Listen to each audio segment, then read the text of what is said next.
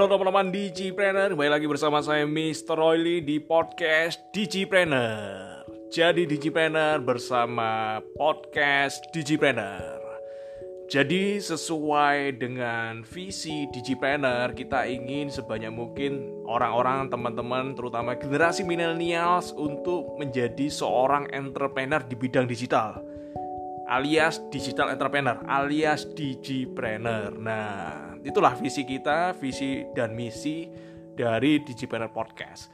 Dan di episode kali ini kita sudah mengudara beberapa tahun, Bapak Ibu pendengar podcast Digipreneur, kita sudah mengudara beberapa tahun dan tidak terasa Digipreneur pada episode kali ini pada titik saat ini ketika episode ini direkam kita tidak hanya sebuah komunitas yang dulunya sebuah komunitas digital entrepreneur yang mewadahi pebisnis-pebisnis online, mewadahi pengusaha-pengusaha digital untuk saling sharing, untuk saling berkolaborasi dan berkoordinasi di dalam bisnisnya masing-masing.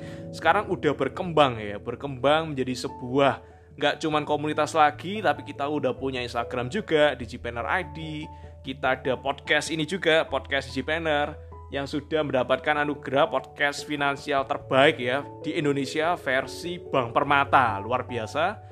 Dan juga kita juga mengembangkan diri juga. Kita udah rilis ya per episode ini kita udah rilis dua aplikasi ya dari Digipreneur yang pertama adalah aplikasi Digipreneur Apps. Itu yang pertama. Teman-teman bisa buka di Google Play Store-nya teman-teman sendiri di Android-nya teman-teman. Dan juga kita juga aplikasi kedua kita udah rilis namanya Digi Journey ya. Digi Journey, Journey J O U R N E Y ya, Journey. Dan di, dua aplikasi itu Bapak Ibu teman-teman juga bisa mendownload semua di Google Play Store ya. Dan nggak itu nggak cuma itu aja, ternyata kita juga Digipreneur juga sudah berekspansi ke media digital, ke media terutama ke media online, kita udah membuat sebuah investasi kita udah investasi besar-besaran membuat sebuah portal berita online yang teman-teman bisa buka di digiberita.com ya digiberita.com ya. Jadi kita yang dulunya cuman hanya komunitas komunitas biasa untuk kita saling sharing saling berkoordinasi tapi ini kita gak cuman komunitas saja, kita ada aplikasinya, kita ada podcastnya, kita juga ada media online-nya. Dan itu semua adalah visi kita untuk mendidik dan mensharingkan, mem menyebarkan virus digital entrepreneurship ke sebanyak mungkin orang, ke sebanyak mungkin insan, pemuda-pemudi Indonesia untuk menjadi seorang digital entrepreneur. Itulah kontribusi kita buat rakyat Indonesia, kontribusi kita untuk bangsa dan negara. Dan yang luar biasa lagi juga untuk episode kali ini saya akan sharing juga tentang yang namanya aset digital ya. Seberapa besar valuasi ya? Gimana sih kok bisa ya valuasi sebuah sebuah startup digital ya, sebuah aset digital itu bisa berlipat-lipat ya. Dan saya sharing juga ini saya sharing based on true story berdasarkan kisah nyata ya. Yang Bapak Ibu teman-teman juga bisa dengarkan dengan baik dan juga membuka wawasan kepada kita semua bahwa yang namanya digital aset itu potensinya sangat-sangat besar, sangat-sangat luar biasa ya. Yang mungkin kita penggaris kita mungkin kurang ya, kurang panjang untuk mengukurnya ya.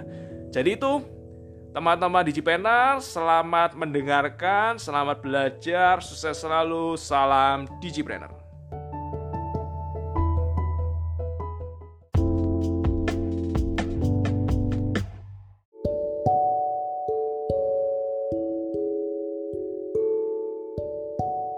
Dan juga saya ingin sharing ya tentang namanya aset digital. Tadi saya menarik sekali ya, pembahasan tadi sangat menarik.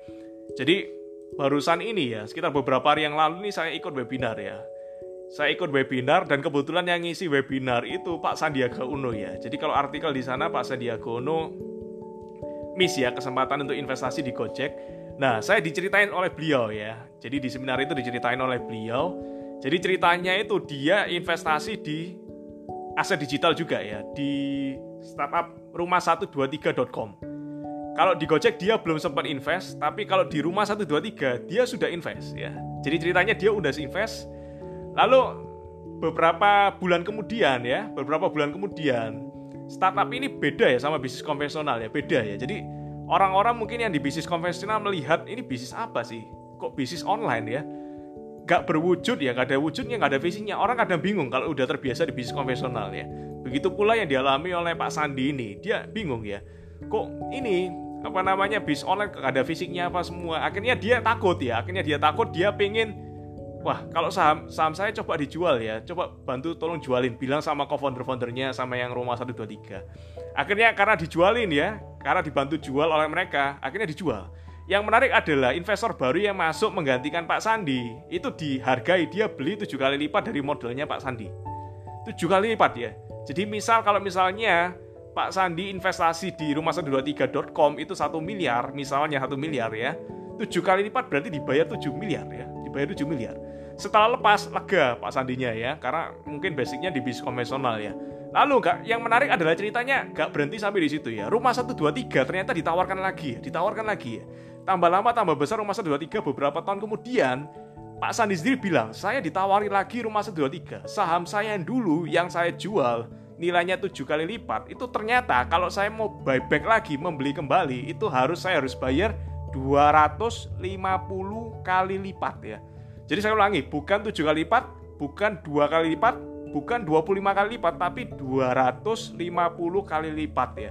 Dan itu seminarnya publik ya, jadi teman-teman bisa cek sendiri ya informasi seperti itu kebenarannya teman-teman bisa cek sendiri ya bebas jadi 250 kali lipat bayangin ya itulah kekuatan aset-aset digital teman-teman jadi aset digital itu tidak terbatas oleh waktu tidak terbatas oleh lintas negara geografisnya teman-teman pasarnya itu luas nasional bahkan terbukti teman-teman di sini bisa ekspor ya malah ke luar negeri. Jadi pasar kita sangat-sangat besar.